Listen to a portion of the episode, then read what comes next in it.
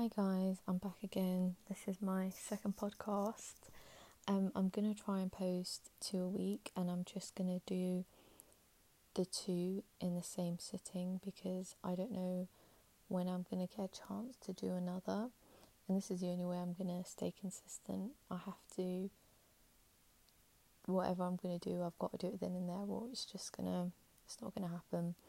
Um, I wanted to make this second podcast about friendship, especially during times like this where we're in a lockdown, we can't go out and visit each other. We've got all these regulations and rules we've got to follow, and we're going to tier three. I think it's really, really important to just keep tabs on your friends, like just check in and be like, hey, how are you doing? Even if you can't commit to sending individual messages, say like on WhatsApp, just send like a broadcast, just check in with your friends. I know, like with me personally, I've got a really big group of friends, and I know that I'm not really close to every single person in my group of friends, or I'm not equally as close to everyone, which is normal. Um, but I think it's still important to, you know, remind it to myself first because I'm really bad at communicating sometimes. You know, when, you know, not everyone is going to feel comfortable to reach out to you about their problems. Sometimes you've got to come to them, even though it's good to, you know, friends are there to support you. Don't ever feel like you're using your friends. You know, if you in a habit where you only reach out when you need help, you know, when you internalize that, maybe that's something you've got to work on. Like, don't be that friend that only reaches out when she needs something or when he needs something. Um, like, have consistency with your friends because people will notice when you're just there to say, hey, I need this, hey, I need that. Like, also, you know, check on each other. I know life gets busy, especially with being a mum. When people used to say that, I used to think, well, you've got 24 hours in the day, I'm sure you'll find time. But now I've literally got the one, and yeah, I know the struggle is real. Um, but I literally use Snapchat and Instagram to just kind of keep tabs on my friends. And if they post something that's kind of weird or out of character, then I'll just message and be like, hey, is everything okay? Even if they don't open up and they don't want to share, they feel like that person's there to listen to them. So when they are ready to talk, like they know that you are available for them. And you know, it's really important to kind of, you know, whatever people tell you in confidence, like keep it in confidence. Don't tell anyone. Don't use them as an example when you're talking about a story because it gets really awkward when you've got mutual friends because they'll repeat it even if they're not putting names um, to the to the person that you're talking about. Like they'll recognize it's about them, and then they'll have trust issues, and they won't want to share again. And it's crazy how much that affects people. Like just that one comment someone makes, or that one person that gaslights you, that will have that can have a long term effect on someone, and they might not ever want to open up about their problems because that one person made them feel like what they had to say wasn't important or they were like you know they they were kind of you know blowing their problem out of proportion. But you know I've always had this philosophy where it's been if it's enough to upset you or someone else it's enough even if you don't understand and that's not something that will bother you it bothers the other person and there's things that don't uh, that do bother you that wouldn't bother that person. So I think it's really important to have a sense of empathy. I never tell people, you know, get over it. Like that's just the worst thing you can say to someone. Everybody's, everyone heals differently. Something might happen to you now, and you might not deep it, and you won't realize how much that's affected you. And in the future, you might reflect on that and realize actually it has. And you know, sometimes that's worse. Sometimes it's just better to be reactive in that moment and deal with it and then go through this process of healing instead of pretending or trying to stay strong for yourself or someone else. Um, even if you want to stay strong for people around you, seek help, you know, privately where you can talk through your problems and your traumas. Don't let it bottle up because you know for example for women when you even for dads like for guys when they become dads you know if you've got traumas from your childhood or like even in your adult life you're gonna intentionally unintentionally project that onto you know people that rely on you to be caregivers whether that's your children or your siblings or other people so your problems aren't always isolated to just you. It will always, not always, but sometimes it might affect the people around you as well. Um, so, yeah, it's important to look after yourself so that you can be happy and so people around you that you also care about can also be happy and you can create an environment where everyone's comfortable and they feel like it's a safe place for them. I've got a bit of a tangent, can't. Yeah, making sure you check in on your friends is really, really important, especially um, like personally, with my experience. Um, I've had a group of friends in primary school, group friends, secondary school. We kind of followed each other on sixth form, even though we went to different sixth forms. Um, and then I had my group of friends at uni. Um, and then I think that was like my strongest um, group of friends that I've had, even though those friends have like evolved, like changed during my um, university journey. Um, something that was actually quite interesting. Uh, there's an influencer that I'm subscribed to on Snapchat. Some of you might know him, some of you may not, or have heard of him. He's called Yurimi. Um, I don't know if that's his first name, um, but yeah. And he's got this book coming out, and he recently uploaded a video on YouTube talking about his book, and he mentioned something called, I think he said, I think it was periodic friends or periodic friendships, where there are people that you stay friends with for a, a period in your life, and then you kind of just drift apart, or you meet different people you know, in different spaces, and you kind of, you know, you don't have that strong group of friends that you carry on through your life, which unfortunately I felt like I never got to experience having childhood friends because I moved from Sheffield when I was 11 and I kept contact with some of my friends from primary school um, for a little while, but it kind of just fizzled out. And then I met a few people when I was in year seven, but I was only year seven for like two weeks over there. So, like, I didn't get to continue those friendships. So, I feel like if you've got a childhood friend that you're still friends with into adulthood, like, that's just something, you know, so precious. Um, and the fact that you guys haven't, you know, grown apart, regardless of the things you've gone through in your life um, that have changed you, might have changed you, might have changed. And obviously, everyone evolves and matures, no one stays exactly the same.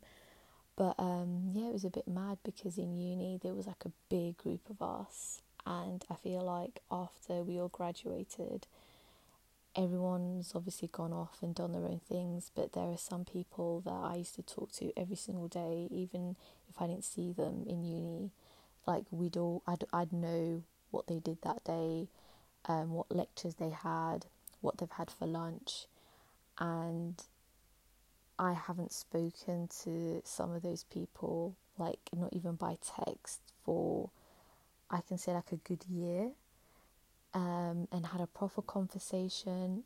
Um, probably, I would say. Could I say two years?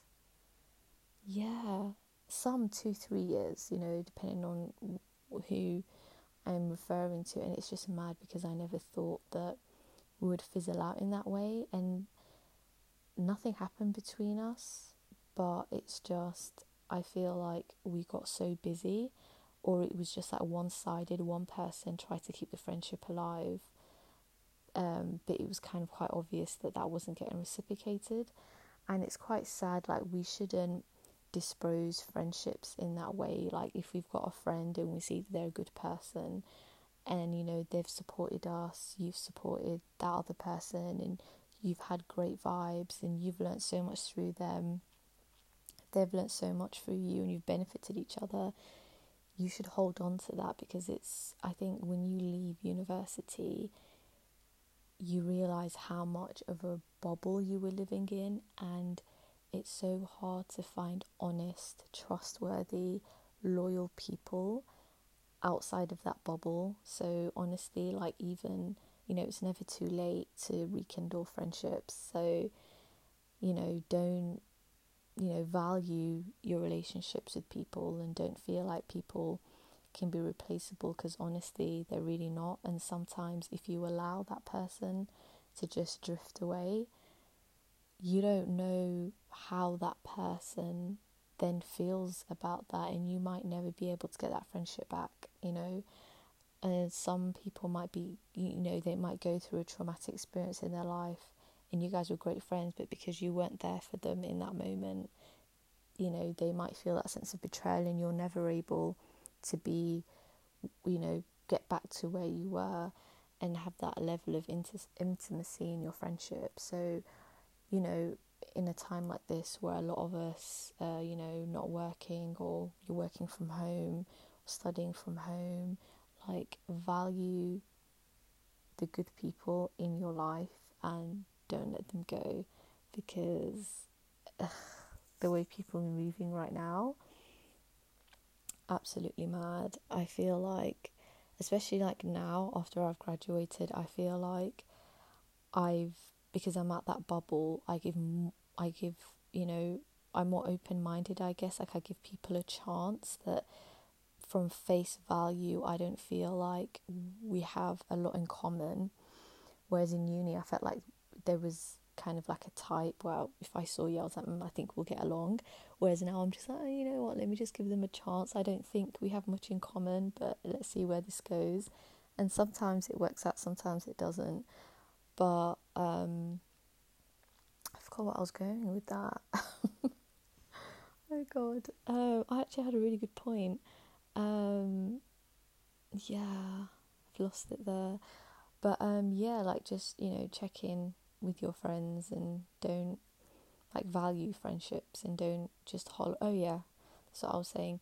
Like we live in a time where kind of a lot of things are under the umbrella of oh you know i'm a progressive thinker and it's kind of like um, this positive language that's used for some things that aren't always so positive. Like some things are progressive that are called progressive, but some things aren't progressive at all.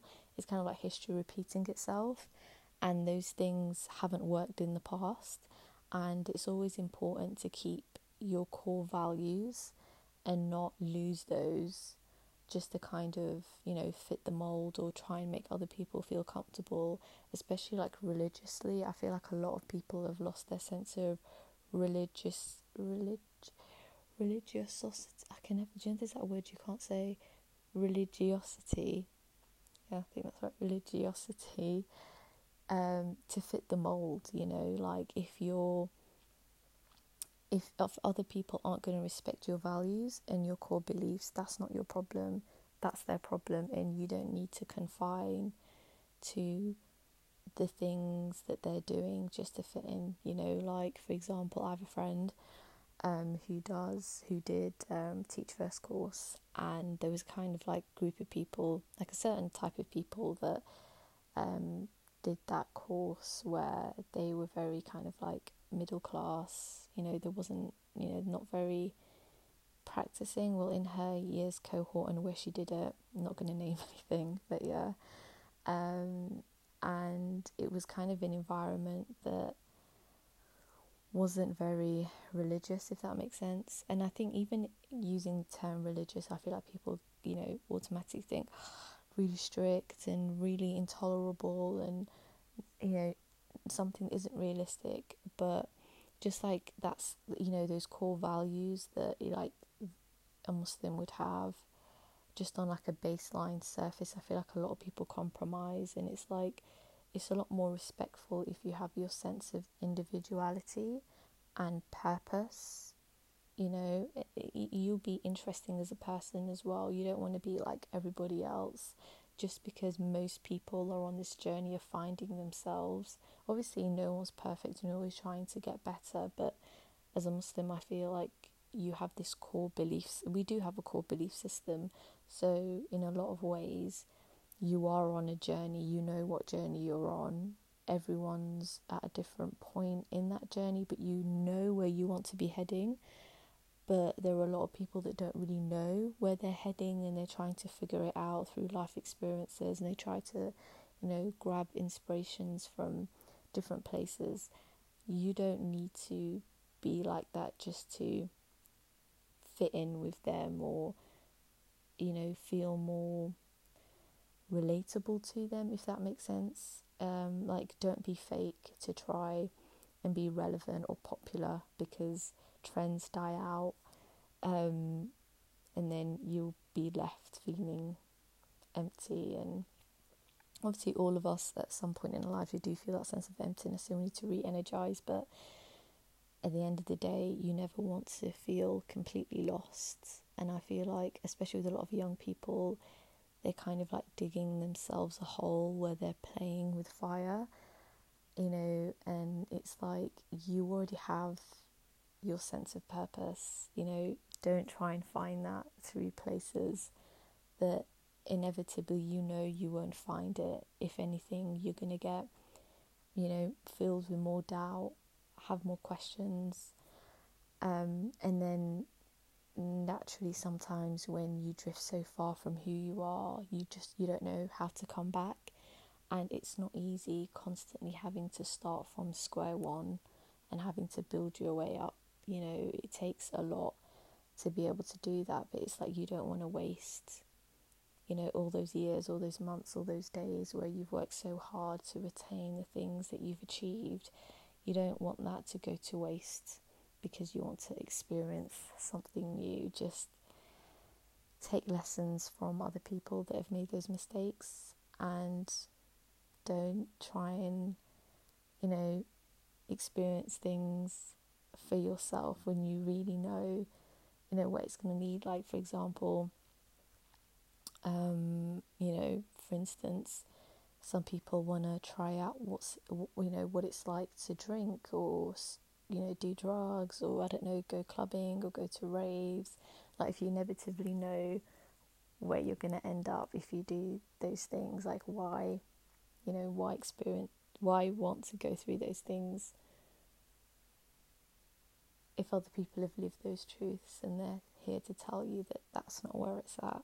So, yeah, um, I do want to talk about this more, but I'll probably do a part two um, and go into a little bit more detail. But yeah, so thanks for listening to my podcast. These all evolve over time and get better. I'm just, you know, trying to find my stepping stone and find what I really want to talk about and share and kind of try not be too controversial. I don't want to have a controversial podcast. I want to have a nice, friendly, happy podcast, something to listen to when you're walking to work or on your way to Asda to buy some eggs and milk for the morning or whatever errands you run in the morning because I find it hard to find podcasts like that. So I hope my podcast becomes something like that. Or if you've got a long drive, something you can listen to um, my podcast's not going to be like two hours long. This one's actually gone on a little bit too long.